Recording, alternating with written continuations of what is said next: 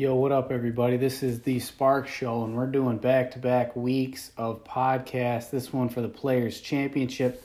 Last week, the Arnold Palmer Invitational. Um, staying in Florida this week. This one, we're going to do a little bit different than the last one. I'm going to keep switching it up until I finally find my groove because I started doing this as a daily fantasy sports podcast and uh, and blogs that I would write or whatever the hell you want to call them.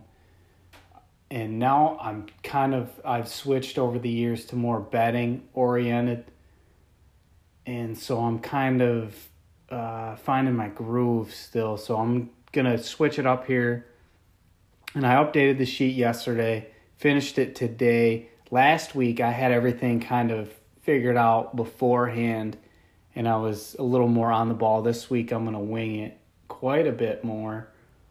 Um, so I'm going to be firing from the hip as we go along here. Players Championship 2021. And just to preface this before we go into it, uh, last year when COVID happened, we were in uh, finished day one of the Players Championship, and I'm pretty sure Decky, I want to say he shot nine under for the first round leader and then everything was put on hold for three months.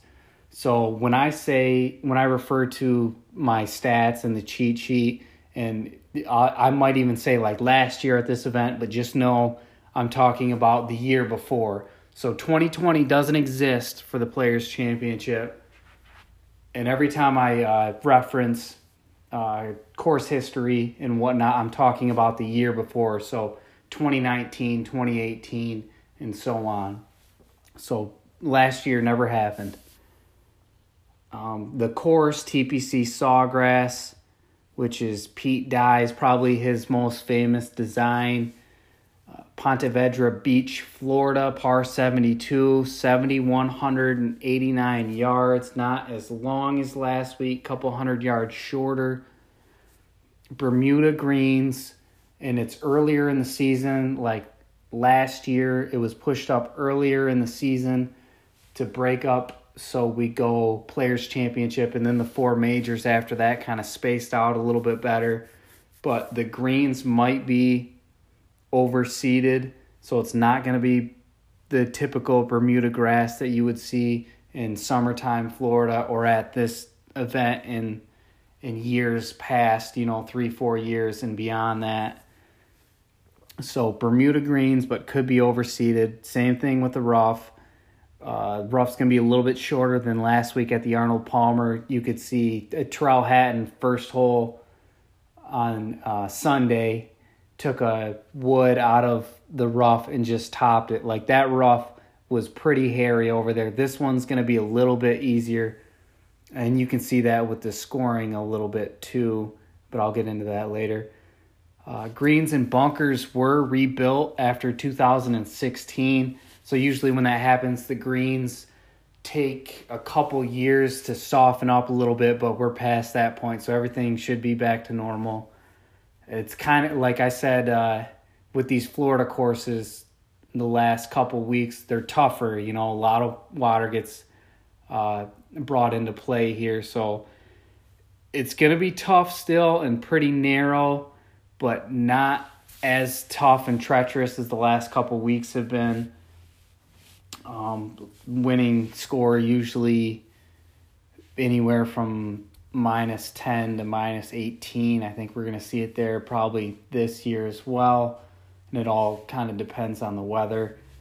Uh, when Pete Dye was designing this course, he wanted to really test people and not let you get comfortable.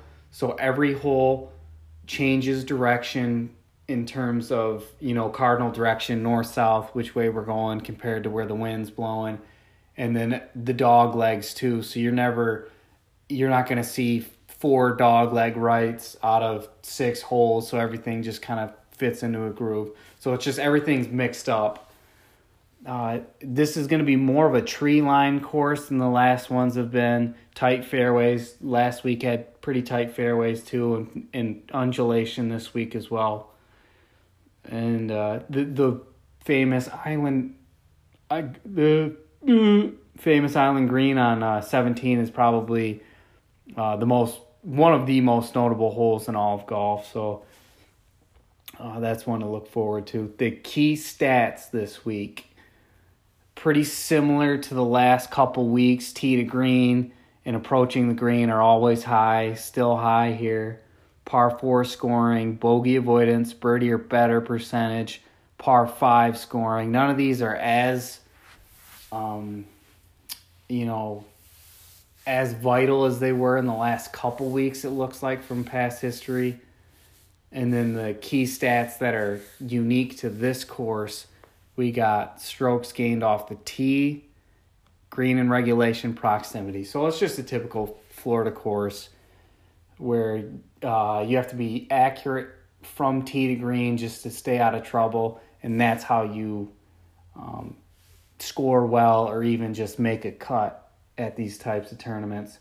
We're going to see more players in the field this week. 154 go- golfers is what I saw. Brooks Koepka withdrew a couple days ago. Danny Willett just withdrew today. He tested positive for COVID. Uh, last week, Si Woo Kim withdrew, but it was after a blow up in the first round. I don't think there was any injury involved with that one. Justin Rose, after the third round, withdrew. And then that was due to back spasms. So he's back in this week. Si Woo Kim is back in this week. Uh, they both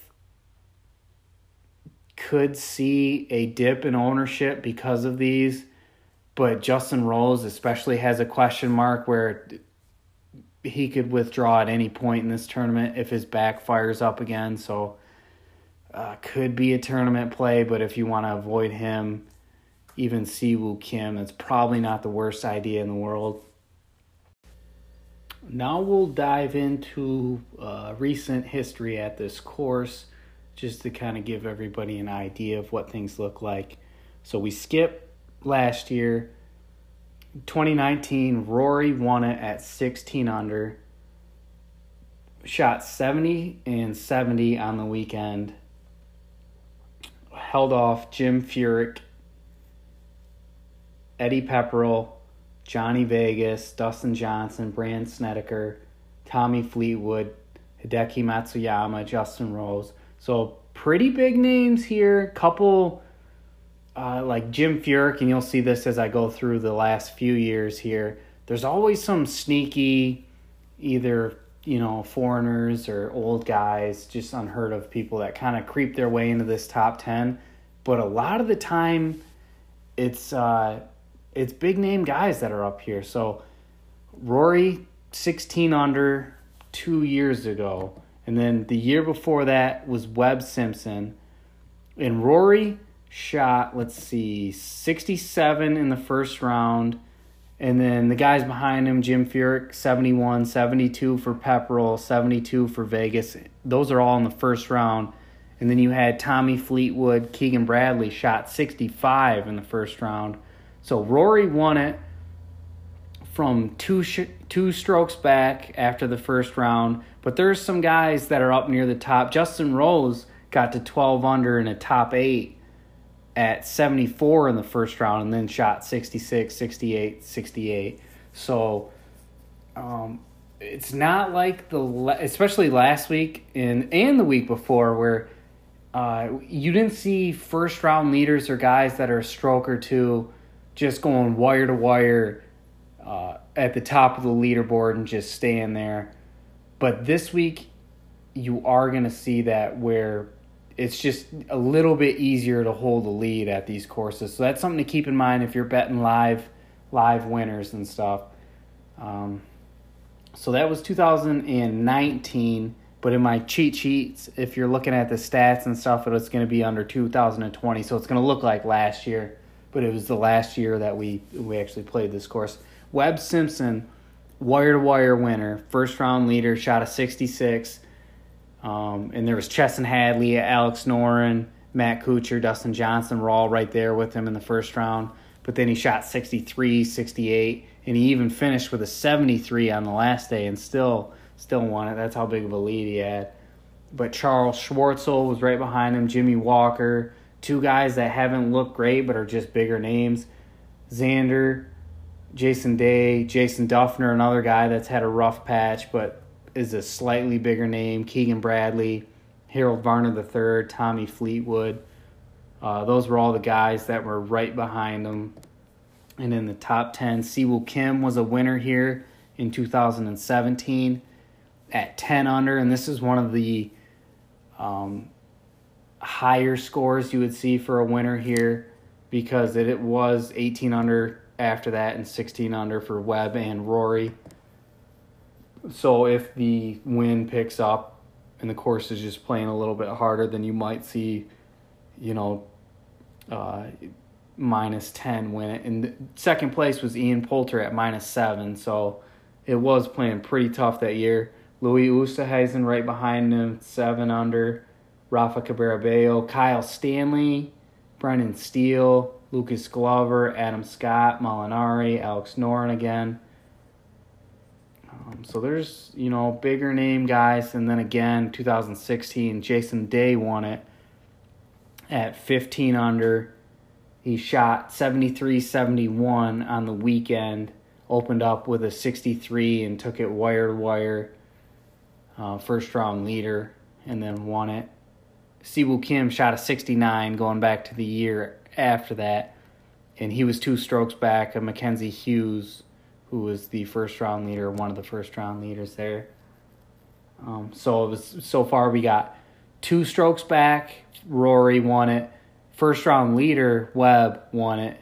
Two strokes back. Si Woo Kim won it, and then Jason Day, first round leader, won it. So, uh, and you'll see the the next year that I go into too. It's there's kind of a pattern with this where it's if you want to win this tournament, you probably have to be close to the first round leader to have a shot.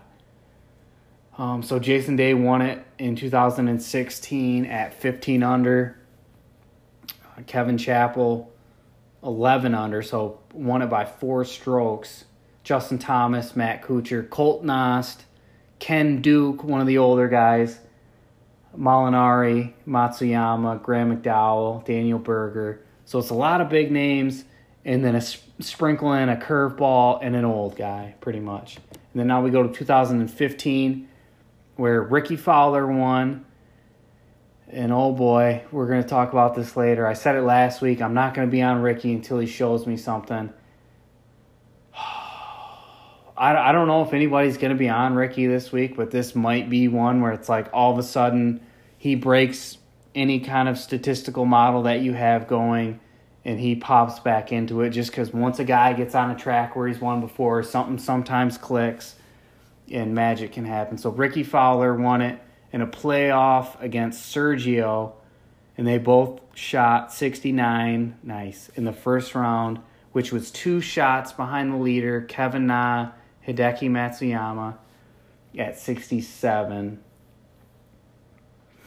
And Kevin Kisner, Ben Martin, kind of a curveball there. Bill Haas, old guy. Rory Sabbatini, Kevin Na, Jamie Donaldson, Rory McIlroy, Brian Harman.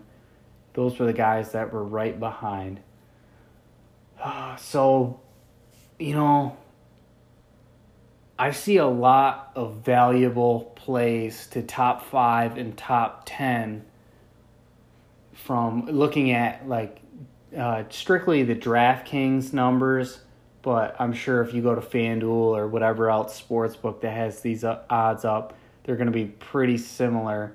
But this week, just because the field's expanding, it's gotten bigger each of the last two weeks, then it's just statistically speaking you have a less likelihood of ending up in the top 10 or the top 5 but it doesn't work in that sort of linear line where the same guys have the same odds to you know top 40 and then your top 20 odds are half of that and then your top 10 odds are half of that some of these big name guys um, their top 10 odds are better than half of their top 20 odds. It's weird it's weird thing to to kind of think about, but um it's just you always see the same names as proof. Dustin Johnson, you know, Justin Thomas, Rahm, Rory, just those top guys are always in the top 5. and so their top five odds don't work in a linear path towards their. I'm using weird statistical um, verbiage here, so that's probably going to throw some people off. But just know, big names here, good to play. End of discussion. Now we will get into the player pool pretty much. I'll try and run down this quicker than I did last week. But what I'm noticing first off, um, usually the guys at the top don't show a lot of value to top five and top 10. But I think this week you're going to see a lot of value with these guys where Dustin Johnson to top five is plus 275 on DraftKings. And then uh, when you look at his last, uh, what is it? What do I, how do I keep track of this? Five years on tour, including this year. Um, 30% of the time, Dustin Johnson has been in the top three. So to top five at 275 plus 275 is great value. Um, him, Jon Rahm, Rory. I have, if you want to do your research and then figure out which guy you want to go with here, um, there's great value to be had. Uh, Dustin Johnson went overseas, won in the Saudi International, came back, Genesis, eighth place, and then the World Golf Championship moving to Florida from California, he was 54th. Uh, so maybe now that he's settled in, he took a week off, kind of practiced a little bit, uh, he can get his game right again. But last year, I said last year, but two years ago at the Players' Championship, he was fifth, 17th, 12th, and 28th the last four years. Uh, so top 30 every single time, and his top 20 odds are minus 136. Top 10 is plus 150 so I think if you want to go, same thing with Rahm. You look at Rahm in his last uh, three events, his worst worst finish is a 32nd place, uh, top five at the Genesis, 13th at the Waste Management last year, two years ago. I'm gonna keep doing that. Two years ago at the Players Championship, he was 12th. So uh, plus 200 odds to top 10. Rory won it two years ago at the Players Championship.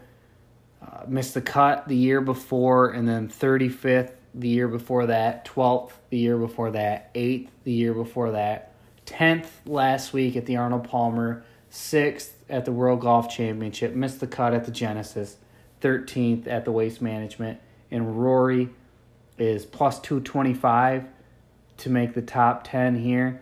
So I would say uh, do your research and get comfortable with these guys, get comfortable with uh, different previews, and everybody's throwing out betting tidbits and whatnot. But Rahm, DJ, and Rory pull the trigger on one of those guys, the top five, top 10.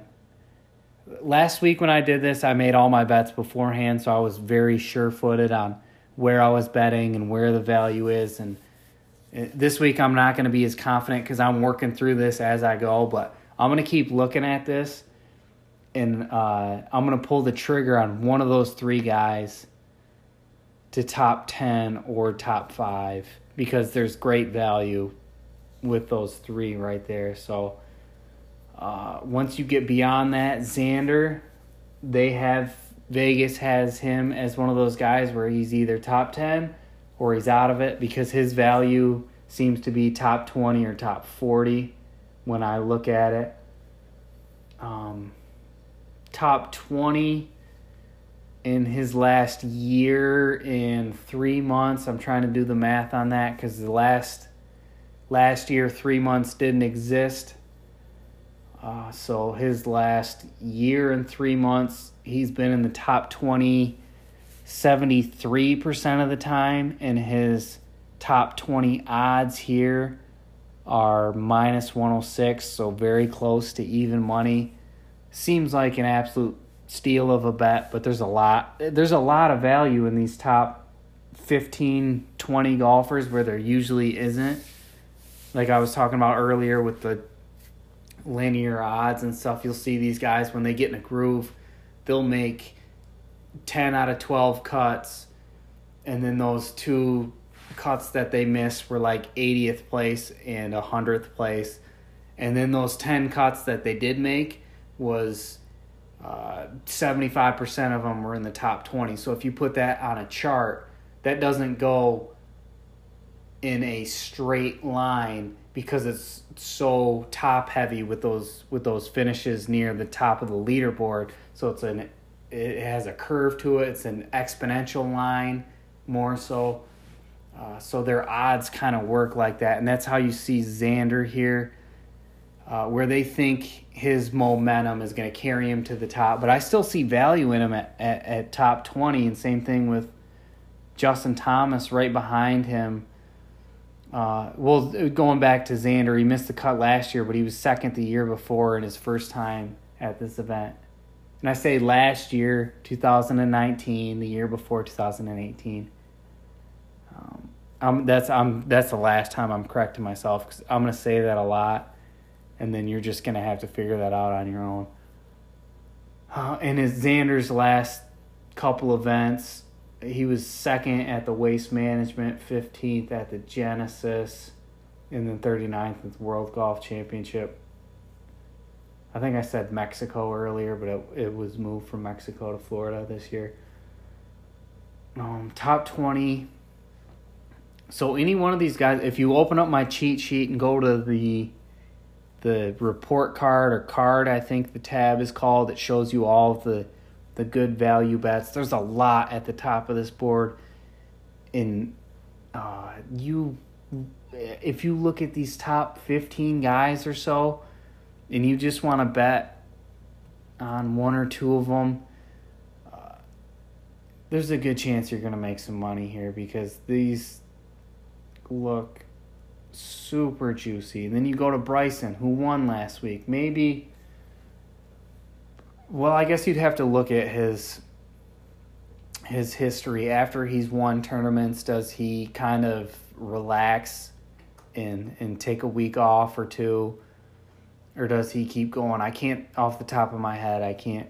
I feel like he's one of those guys where it's business every week, and even though he won last week, he's not a party animal, and he's not going to be hung over this week and just not care. Uh, but he it was a little rocky before going into this week. Uh, but 20th in 2019 at the Players, 37th the year before that. So uh, I'm seeing top 10 is good odds at plus 200 to win it. Would he go back to back and win it again? I could see that, but it only pays off at 15 to 1. So uh, not a great numero there. And of course, Rory. I have Rory as one of the best first round leader values. I took him two weeks ago, didn't get it. Last week, he shared shared the lead, which wouldn't have paid off all that great because he was sharing it. But I still have him as good value at 33 to 1. Webb Simpson, right below Bryson. This is probably my favorite play of the week. He won it three years ago. Let's do the math here. Uh, 16th place in 2019, 16th place 2017. Sandwich between that was his win in 2018. Uh, his last event was in Florida, the World Golf Championship workday. Uh, sixth place. Great form, great course history. Great consistency from this guy. Can first round lead. Did it when he won here. So 40 to 1 first round leader. Webb Simpson. Love it. Uh, top 20. 74% of his last year and three months. He's been in the top 20 and it pays off at plus 125. So Webb Simpson just seems like he's the tail end of your very safe bets and safe plays. Uh, but for a daily fantasy perspective, I love Webb as a cash play here. And then anybody above that really could be a cash or a GPP play because they all have good finishes here and good finishes recently. I don't like to nitpick up through there, and I have no idea about um, where ownership percentages are going to lie this week. So if you're trying to leverage and play lower ownership guys, I'm not the person you want to listen to for those. Uh, so any one of those guys I can see uh, given the the green light to up above that. But Webb Simpson is one of my favorite plays. Right below that, Morikawa, Viktor Hovland. You get into two guys that have uh, Morikawa won the World Golf Championship two weeks ago. Viktor Hovland was runner up. And then Viktor Hovland's two finishes before that top five and a top six. Uh, neither one has played a tournament at this course before. And Vegas really likes them. So, uh, I fade at that point. If my numbers don't like it and I haven't seen you here before, I don't know if you're comfortable here before, I'm just going to fade you because I think Vegas is on you. So the public might be on you. So I'm off those two but I wouldn't fault you for taking either one of them, especially in a tournament play. Right below that, Cantlay missed the cut two years ago here, 23rd and 22nd, the two years prior to that. And I think those are his only two times playing here. He's pretty young, and I don't see anything before that. So, uh, we haven't seen him since the Genesis, where the, he was 15th and third before that at Pebble Beach. But his odds are even money to top 20. That rhymes. So I'm betting it. I have to now. But he's. Uh, hasn't top 20 here before. So I think that's kind of why they're giving him these odds. I think DraftKings just doesn't know how to to make these lines because I was betting off of Bovada or like a foreign book that has been doing this for a long time. They seem to be sharper to these type of things where DraftKings might not be. I don't know if they have people specifically in their golf department telling them these things, but Cantlay has been freaking rock solid and they have him as even money to top 20 and I think that's because he hasn't top 20 here yet, even though he's been knocking on the door twice with a 22nd and 23rd place finish. So I feel like Cantlay is another good cash play and probably a good bet here if you can get him at even or beyond that even if it's like plus 110 to top 20 that would be a real solid bet. Tony Finau has not looked great here, but he's gotten better each the his last four years here, with a 22nd place finish in his last attempt and 57th the year before that. So it gets worse from there. But he has been a monster with two runner up finishes at the Saudi and at the Genesis and then a 14th place finish at the World Golf Championship. So that is a very interesting number at well, he's the same as Justin Thomas. Plus 400 to top 5 and plus 225 to top 10. So I would almost feel more comfortable leaving Tony alone at this number and saying he's going to kind of regress back to his mean here and maybe hit like 25th place where Justin Thomas who has a top 5 here is probably more likely to top 5. So if I was going to go that route uh, Justin Thomas pays off the same to top 5 or top 10. So I probably run with that. Patrick Reed is an absolute fade for me this week. Scottie Scheffler two top tens in his last three events. 20th place was his other finish, but he hasn't played here. In Vegas is off of Scheffler more so than Morikawa and Hovland. So I don't know if that would translate to his uh, DFS tournament plays and whatnot, but he could be a lower ownership guy this week. And I don't hate him. Top 10, not, I mean, they have him pretty much pegged for uh, top 10 is not great value for him. Top, uh, if I'm going with him, I'm going all in at, I think he's a great number to top five at plus 900. And then top 20 plus 200, not as much, but coming off of a top five with a little momentum, you know, hasn't played here, but seems pretty comfortable in Florida. So plus 900 to top five isn't the end of the world there. I like that. Daniel Berger.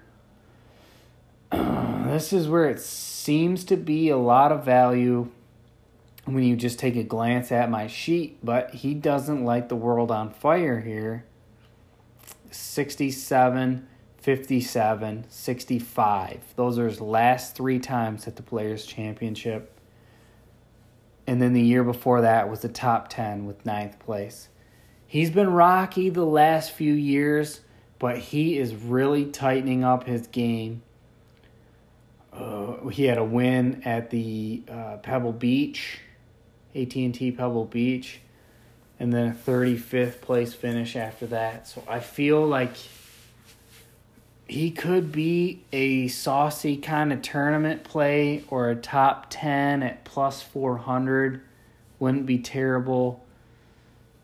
Top 20 even plus 175 top 40 minus 136 uh, but his course history does kind of shake me off of that top 40 so if i was going to go with berger here i would hope that he would go top 10 or so so yeah that's probably my favorite for him plus 400 or tournament play in dfs Hideki, Vegas is on Hideki. That must mean he's a popular play. This is the only thing I would do with Hideki. He has, in his last four times here, two top 10 finishes, back to back top 20s in his last two events on tour. If I'm going with Hideki, I'm going 55 to 1 first round leader because I'm not 100% sure on this, but off the top of the head, I'm pretty sure he was the first round leader when they canceled the tournament last year. And I feel like there's some weird juju going on there where Vegas is on Hideki but not for first round leader for whatever reason. That is the number I would hit with him. And then Spieth after that. Um, I'm off. I don't know if he's he's looked great lately and he's done a lot with his short game to stay up at top, which is is a great sign for him. Maybe that gets his confidence going and gets his his driver and his long game, his accuracy going, and then he's going to be winning tournaments like we would have expected him to do 5 years ago or so. But course history is terrible. His best finish in the last 5 attempts here is 41st.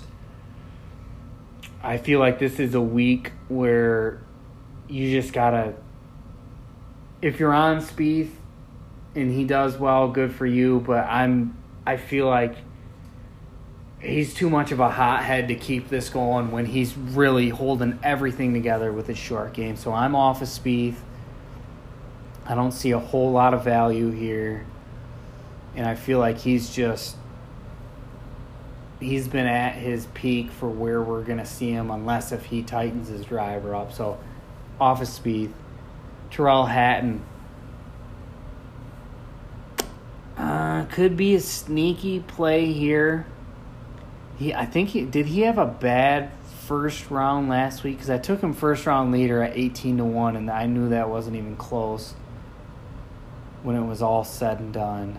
Um, but he did claw his way back in with a 21st place finish last week, 22nd the week before, but missed the cut his last two times here, in 41st place is his best finish at Sawgrass. Um, you know, I see some value there, but I could understand with the course history if you fade him. I would just say Tyrrell Hatton for me is probably a tournament play in daily fantasy sports only, and maybe I I don't know if I'd even bet him to top ten or anything. Just just a tournament play. Paul Casey missed the cut his last time here, 22nd, 23rd in 2017, 2016, and then withdrew the year before. But he's been on a tear lately, top 10 last week. Looks like a good number at plus 400 to top 10, plus 800 to top 5. And the big thing with him is his is his putting really.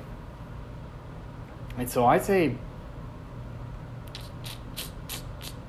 Ah, this is where the DraftKings DraftKings number guys really kind of go to elementary stuff here again and they look at his his last finishes where he seems to be one of those more linear guys where top 5 is half of top 10, top 10 is half of top 20 and so on where his odds are kind of enticing you into a top five, top ten bet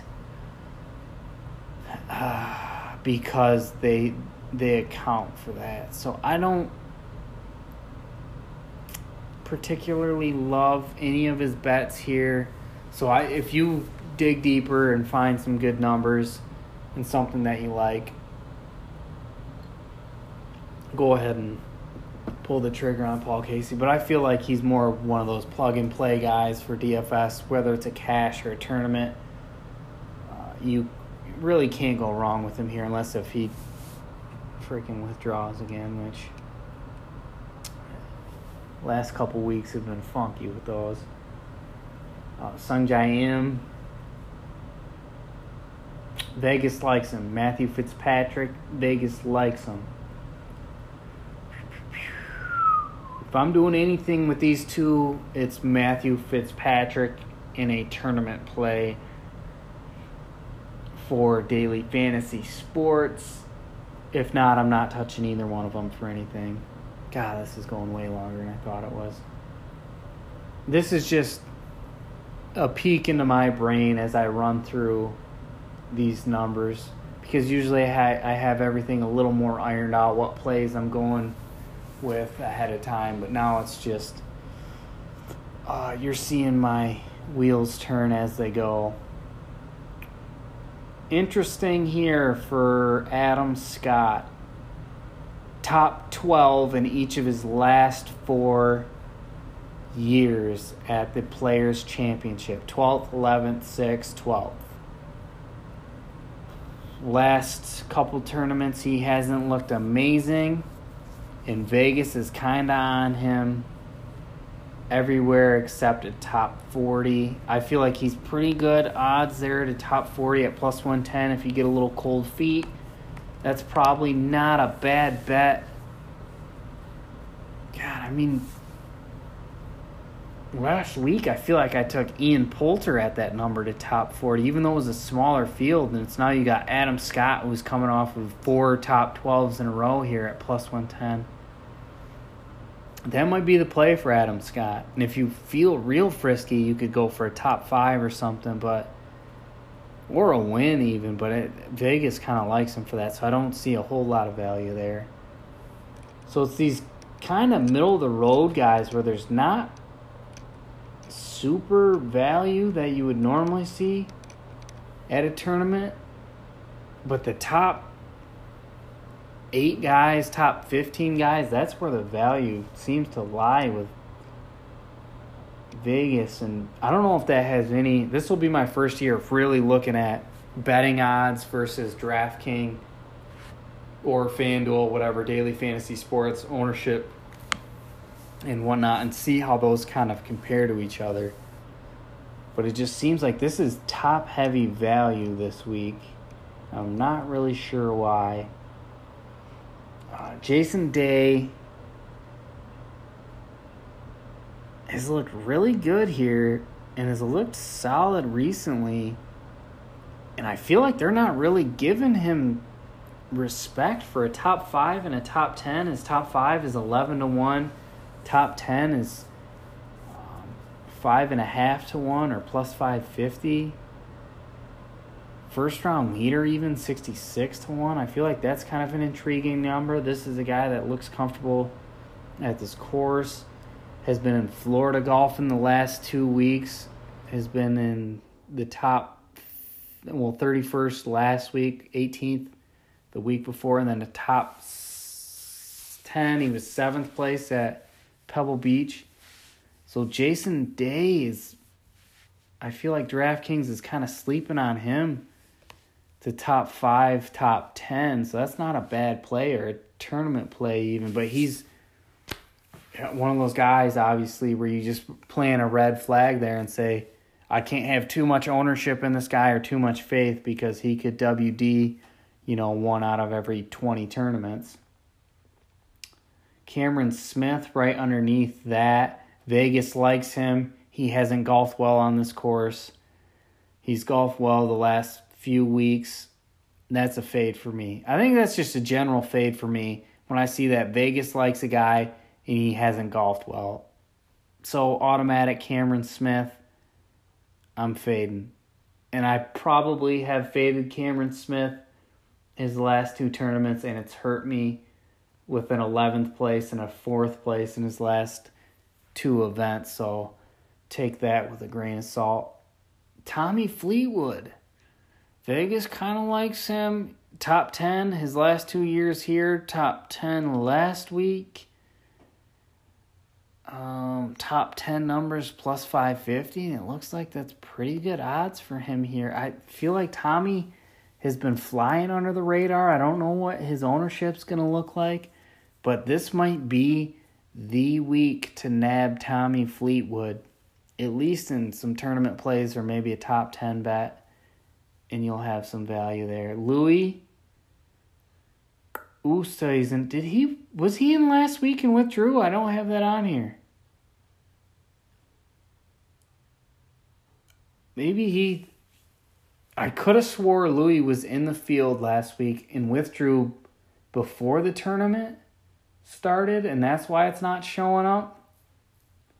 God, that's scary. Vegas likes Louis. I'm pretty sure Louis withdrew last week. Don't hold me to it. He's very up and down at this tournament. Second place in 2017, widely missed the cut the next year. I'm not going to touch Louis. Um, Justin Rose, you SOB last week withdrew after the third round. I had him to top five. He was in a good spot. Back spasms took him out of it. Now he's back, of course, where he was a top 10 last year, and Vegas doesn't like him to top 10, top five, or win. Oh my God. I don't know what I do. Do I fade him out of spite or do I just do I just double down on him to top top 5 last week he was 28 to 1 he's 22 to 1 this week still looks like good value might do it I might do it well well I need to sleep on that one first I need to take a nice little shot at tequila or whiskey Really think about that one. Last week I was on a few old guys, the top 40. Poulter being one, and he actually hit. Justin Rose being another one. Or no, he was top five. Wait a minute. I'm getting my bets mixed up here. I was top 40 with some old guys that were different. Poulter hit, but top five, I was on some old guys.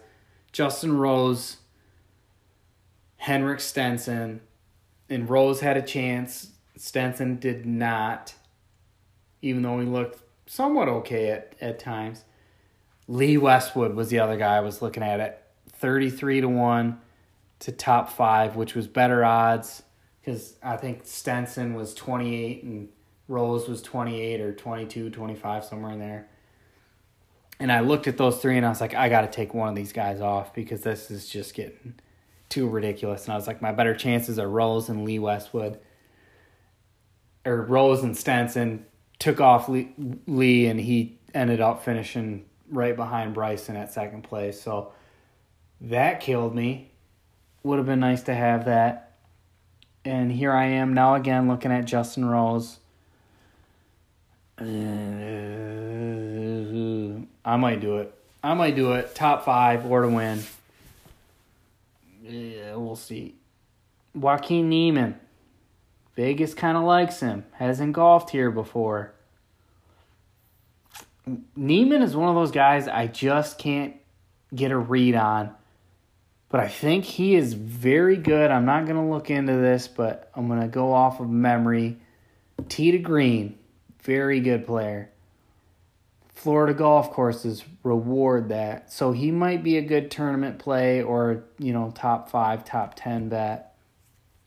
But, mm, you know, hasn't looked too great. Last event, World Golf Championship 28th, two weeks ago. So not terrible. Right behind him, Billy Horschel, who I said last week I like him, good guy everybody was dumping on him. I guess he's a bit of a hothead. He's one of those guys where I just assume he's a good guy just looking at his mugshot, and that was the same thing with Kuchar. And then you hear like Kuchar's kind of a, a stingy guy when it comes to tipping his caddies or or the rule. He was playing Sergio in match play. Uh, what was it two years ago? And Sergio rimmed out on a five inch putt where he was just he just ran up there and hit it again because he was mad that he missed the other one, and then Kuchar was like, "Well, I didn't give it to him." So it's like he's Kuchar, Horschel might be those guys that just kind of I always thought they were these good wholesome guys, but they might have a little bit of a mean streak to them. But Billy Horschel, second place two weeks ago, World Golf Championship, missed the cut last week. He was very heated, yelling at himself and whatnot.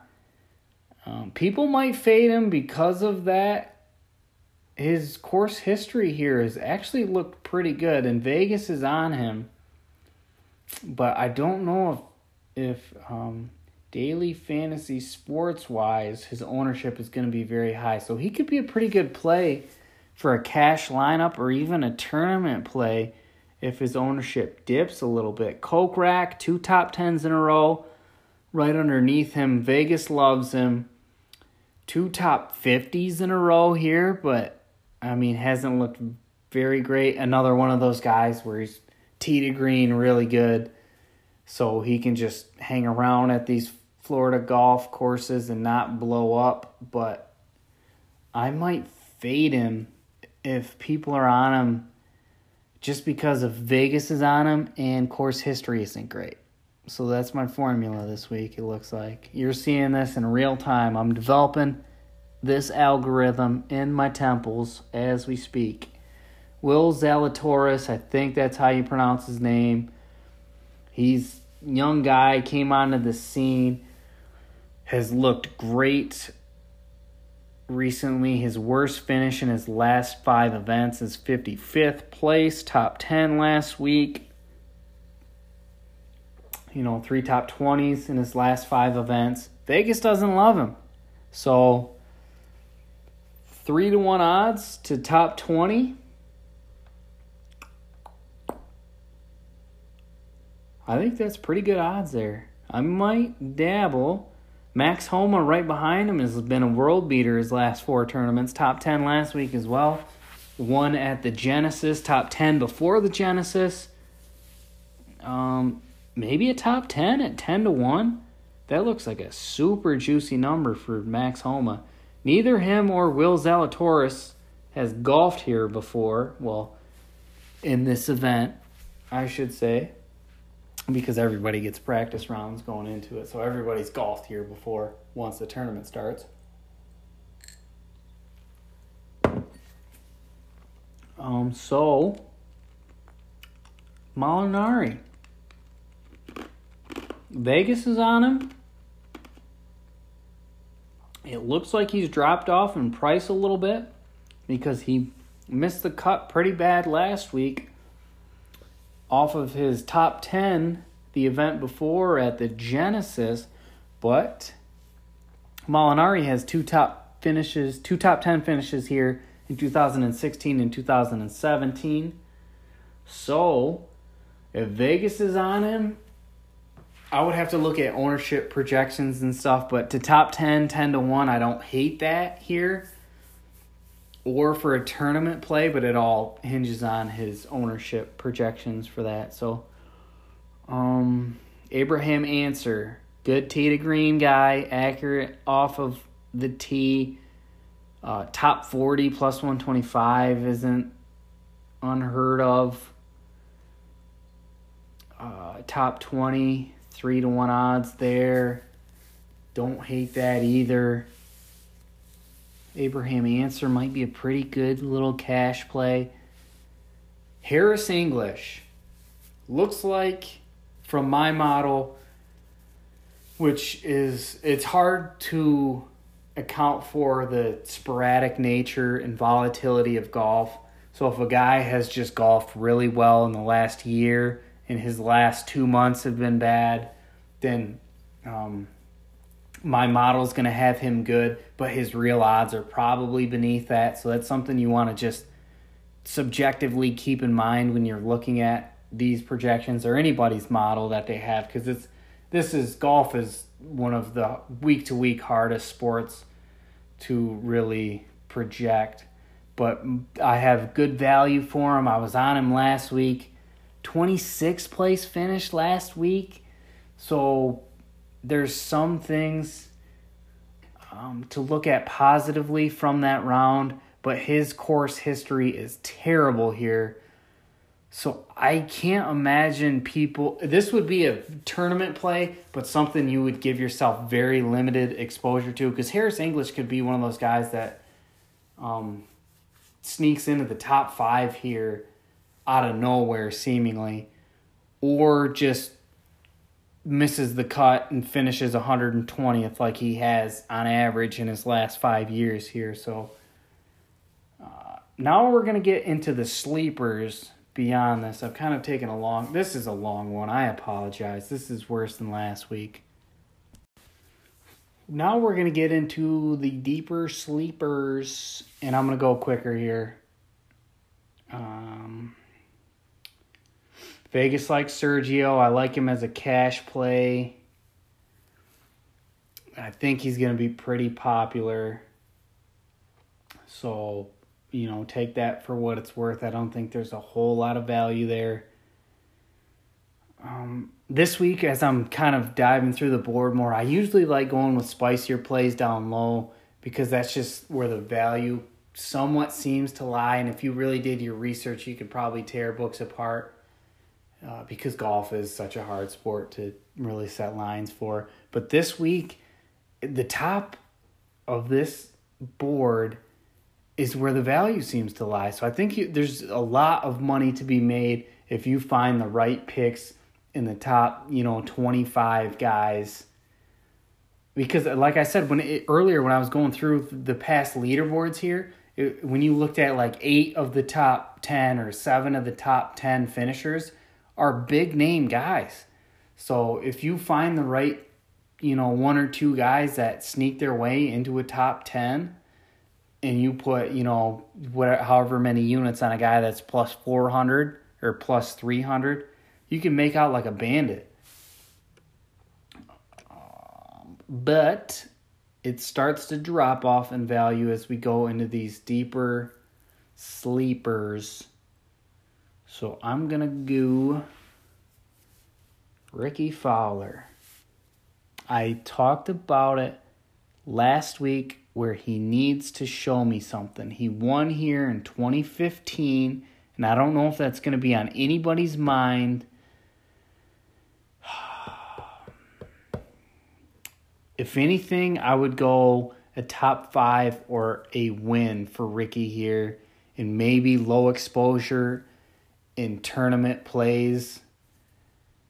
Um, to win, it's 150 to 1. Top five, I'm looking at 28 to 1.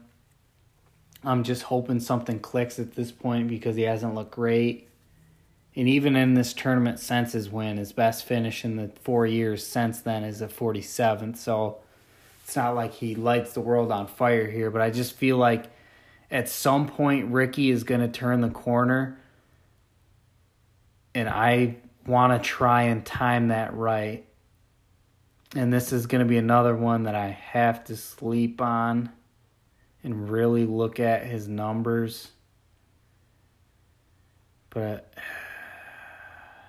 I don't know. We'll yeah, we'll see about that one. Corey Conners underneath him. Vegas likes him. Third place last week. Can't fault you for playing him, but I just feel like that guy's he's a tee to green guy again, so it's Florida. He probably feels right at home on these courses and he can score well here, but I just feel like he's this is a week where he's going to finish 60th and and he's going to have high ownership, so I, I don't really love that play. Kevin Na, WD here, always um always one of those guys that can WD, so I'm not going to touch Na even though he could be a good tournament play let's find some good value. Lanto Griffin, top 40 at plus 164. I'm not going to dig too deep on him because that would take up too much time, but his last three finishes are all in the top 30 and he's played the last 3 weeks. So I don't maybe he's fatigued this week, but he's been in Florida for the last 2 weeks. He's looked solid. Top 40 at plus 164 isn't terrible. Maybe at 7,300 on DraftKings. Not a terrible cash lineup play. Ryan Palmer right underneath him, up and down. Si Woo Kim withdrew last week, up and down. Those two, you got to have some cojones on you if you're going to play them. Same thing with Kevin Kisner. Um, he can miss the cut. I feel like right underneath Kisner, Tringale. you know, I was on him last week, finished 31st. Isn't amazing, but he's still hanging on there. He's got some good finishes here. Tringale's a good play. Top 20 at 5 to 1. I might hammer that. Top 40 plus 164. I mean, he's top 40 his last four weeks he's played. So, and he's top 40 his last two times here. Plus 164 seems like a pretty good number for him. Kuchar, another one of those guys. Great tee to green, great course history. 100 to 1 first round leader. 33 to 1 top 5. It's kind of that same boat that Rickie's in a little bit. It's like you got to show me something, but if I feel a little bit frisky, I might roll the dice with one of those two. Lee Westwood right underneath him, second place last week. Vegas is kind of on him. I don't know if I'd trust him two weeks in a row. He's played three weeks in a row. He's pretty old. I don't know if his body can handle that. So I might fade him here and people will plug him in as a popular play. I just don't see him. I'd have to look back at his last couple years and see when he finishes high, when he's played a few weeks in a row, what does he do after that? I don't trust him. I like him, don't trust him. Um, next few guys: Shane Lowry, Cameron Davis, Christian Christian Bezuidenhout. Vegas is on all three of those guys. I am off all three of those guys. Poulter, my guy, top 40 last week, did it for me. He's plus 188 to top 40 this week. Um, hasn't missed a cut in his last five years here. I don't know about before that. Two of his last three years here, uh, second place finish, 11th place finish, 26th last week. He's been rock solid. Vegas is on him, but cash lineup, I'm going to that was me rolling the dice. bad for podcasting, but rolling the dice right there. Ian Poulter going back to the well. Brendan Todd right underneath him. 57th last week. I think I was on him to top 40. I'd have to look at that again. I'm pretty sure I was. I might do it again at plus 225 just because how he's looked in the last, you know, year and a half on tour has been pretty solid. But he's one of those putting guys. He's not a tee to green guy, so I might skip out on that. Um let's find some value. Benny on might be peaking at the right time. Byeong Hun An for all of you who are reading the names right now. Top 30s last two times here. He's looked okay, and he's a tee to green guy, but I, I'm not really sure where his game's at or what's what's exactly is wrong. But he hasn't looked great the last year or so. So he's he's a guy I'm off, but I'm keeping my eye on.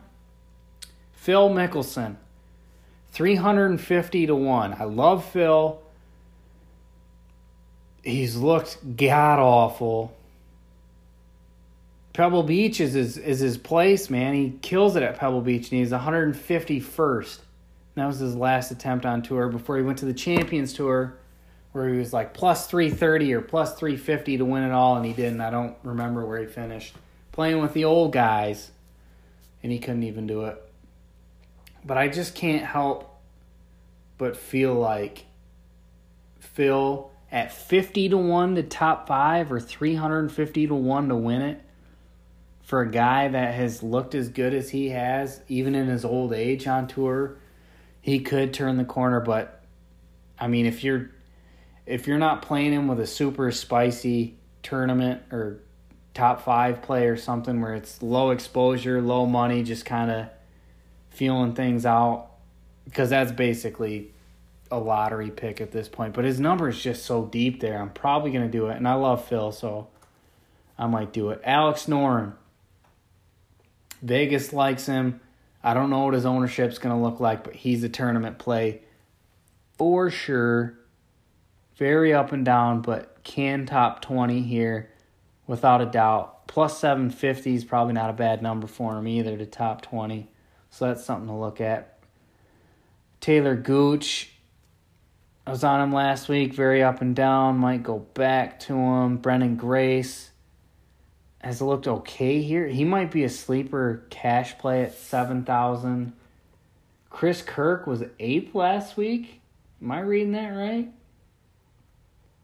Vegas really likes him, but I don't I don't know if people are talking about him. So if you if you haven't seen a lot of buzz around Chris Kirk, that might be a really solid play. I don't see a whole lot of value if you're straight betting him, but for um, DFS, that's that's not bad at all. Maverick McNealy, Sebastian Munoz, Wyndham Clark. Vegas is kind of on these guys. Wyndham got DQ'd here his last time in 2019. Other than that, none of those guys have played here between Munoz, McNealy, and Clark. So I am fading. Keegan Bradley, 10th last week. Tee to green guy. 16th at the Players and 7th the year before that, his last two events. First round leader, I might roll with Keegan. He seems like good value at 100 to 1.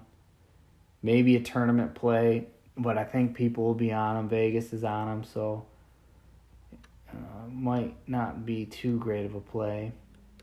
Gary Woodland, another Rickie Fowler esque player right now, where he can win, he can top ten.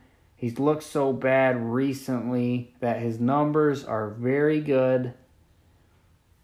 Um, couple top thirties in his last five here at the Players Championship. So if you want to go top 20 for Gary at 8 to 1, that's not bad, or like 300 to 1 to win it. That seems like a pretty good number, but he's just golfed so bad recently that I wouldn't blame anybody for fading him. There's a lot of decent name guys down here. Um, Ryan Moore has looked okay here. Kevin Streelman hasn't, but he's golfed well recently on tour. Charley Hoffman is one of those up and down kind of tournament play guys. Same with Russell Knox. Couple top 20s here in his last five attempts. Um, this is probably why. I don't know. There's not that much value down here, so I don't know why Vegas is is going bottom heavy with their numbers. But okay, I'll just give you. I'll run through it here quick and give you some deep sleepers in the six thousands for DraftKings, or some good top ten plays, possibly. Matthew NeSmith, top 20. He missed the cut last week, but three top 20s in a row before that. Um, made the move to Florida, so maybe he's just getting adjusted. 8 to 1 to top 20, and you could. No, I'd say probably a tournament play. If you're getting real desperate for cash plays, then he might not be a bad number this far down. Emiliano Grillo, 6,700. So going back up a little bit, I'm just noticing this. He's got three top 40s in a row here. His last two tournaments 21st at the Arnold Palmer, 11th at the Puerto Rico Open. tee to green guy. Not a bad number to have at 6,700, but Vegas is on him and I'm assuming some people will be on him in DFS. So uh, probably not the best bet, but still, that's one of my boys, and I feel a top ten coming in his near future here. Mackenzie Hughes, 6,600, top 10, 18 to 1. I don't know if I top 10 him.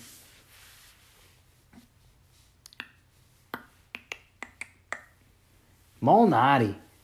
Right underneath him. Malnati's looked terrible. He's looked terrible here. That is a name. Put a little flag, plant a flag on this one. Malnati in the next month is gonna have is gonna be either the outright first round leader or tied. But he's looked terrible lately. Um, missed his only two cuts at this tournament, so I wouldn't back him here yet, but Peter Malnati is going to get back into it, and he's one of those guys that starts off hot in the first round. So, first round leader Malnati, he's going to have he's 150 to 1 here. If he keeps playing bad, he's going to get a real good number at a course where he can shoot well. Malnati, we're going to get we're to get a first round leader Malnati 175 to 1 within a month bookmark market.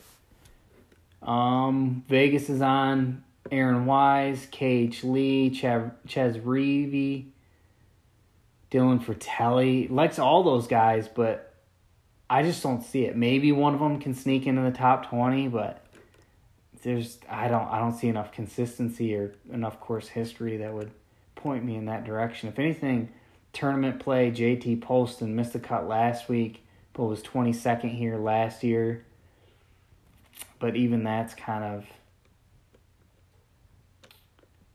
kind of really out there. Andrew Putnam, spicy one, way down here. Fourth last week, fifth at the Puerto Rico Open, even though that one hardly counts because it's a weaker field. But 32nd at the Genesis, seventh at the Waste Management. He has three top fives or three top tens in his last five events, but he missed the cut pretty bad here last year. So if there's not much buzz around him, I see a whole lot of value there. And at 10 to 1, I see value at, or 10 to 1 at uh, top 10, I see value at 16 to 1 for him. 16 to 1, and he's done it three out of his last five tournaments. Not a terrible bet. And he looks like he's one of those guys that he top tens or top fives more than you would think when you look at his top 20 and top 40 numbers. So it's like it's one of those top dog guys like Dustin Johnson and you know Brooks Koepka. All those guys top. If you just look at everybody's top twenties and top forties, they top ten and top five way more than you would expect from those numbers. So Putnam's kind of like a very Walmart brand esque version of those guys where he just he can get into the top 10 and top 5 or else he just checks out. So might not be a bad tournament. No, there's just no value. Now that I scroll down, absolutely no value. But I'll give you a couple guys way deep. Joel Dahmen on him last week, missed two cuts in a row, looked terrible, 12th here last year, 600 to 1 to win it. I don't think he can win it. I'm not sure. Has he ever won on tour? I'd have to I'd have to look into that. But 600 to 1. Oh my lord, that's a that is a deep deep number. But top 20, I don't know. I don't know if I'd feel that frisky, but maybe a deep tournament play where you have low exposure on him, Joel Dahmen. Johnny Vegas, second place at the Puerto Rico Open, 6,300 on DraftKings here. He was third place the last time at the Players' Championship. Not a bad spot for him in tournament plays. I don't know if anybody's talking about him, but a top five is last time here. A top five is last event on tour, even though it's Puerto Rico Open, so that's kind of a little asterisk next to that. But uh, very strange to see him down this far coming off of those numbers. So he might be Johnny Vegas a good tournament play. Um, Brice Garnett has shown some frisk. His Puerto Rico Open, he was fifth. That was his last event. 35th and 41st last couple times here. So if you're really strapped for cash at 6200, he's sitting there. Um, Danny Lee, very, very up and down, but he has the top 10 in his last two years here. I wouldn't really trust that too much. And then you got Jason Dufner and Jimmy Walker, two top fives in 2018 here. Jason Dufner is top 40 in his last two events, sneaky. So 6,100 on DraftKings. Jason Dufner might not be a bad tournament play. Outside of that, it gets, you know, we're bottom of the barrel here, so we're just scraping at nothing. Yeah, but that's pretty much it. This one is way too long. This is like this is north of an hour, so I apologize. But that's literally, this is a look inside of my process of I will go top to bottom, look at everybody, how they've done recently, how they've done at this course, what my projections have, what the Vegas numbers are for them, what their last five years on tour look like, and then just kind of highlight some plays as I go and then after I do that, I go through it a second time, and then really I have good, you know, a good kind of baseline to go off of, and I will just kind of chisel it in from there. Um, maybe this week, since last week I had all my plays locked in before I did this podcast and then so I gave you all my plays that I had, which weren't too hot last week. But I've been knocking on the door for a first round leader in the last like month and a half. So I'm friggin' due. So I'll post all of my plays probably on Twitter tomorrow as I pick everything out and I hone everything in and actually pull the trigger but I'll post those. But listening to this whole thing, if you fricking made it this far, God bless your heart. But you'll have a good idea of what I'm about to play, anyways. Um, but that's pretty much it this week. Players Championship, TPC Sawgrass. We got the Masters coming up in about a month. March Madness very soon. All is right in the world. Good luck this week, everybody.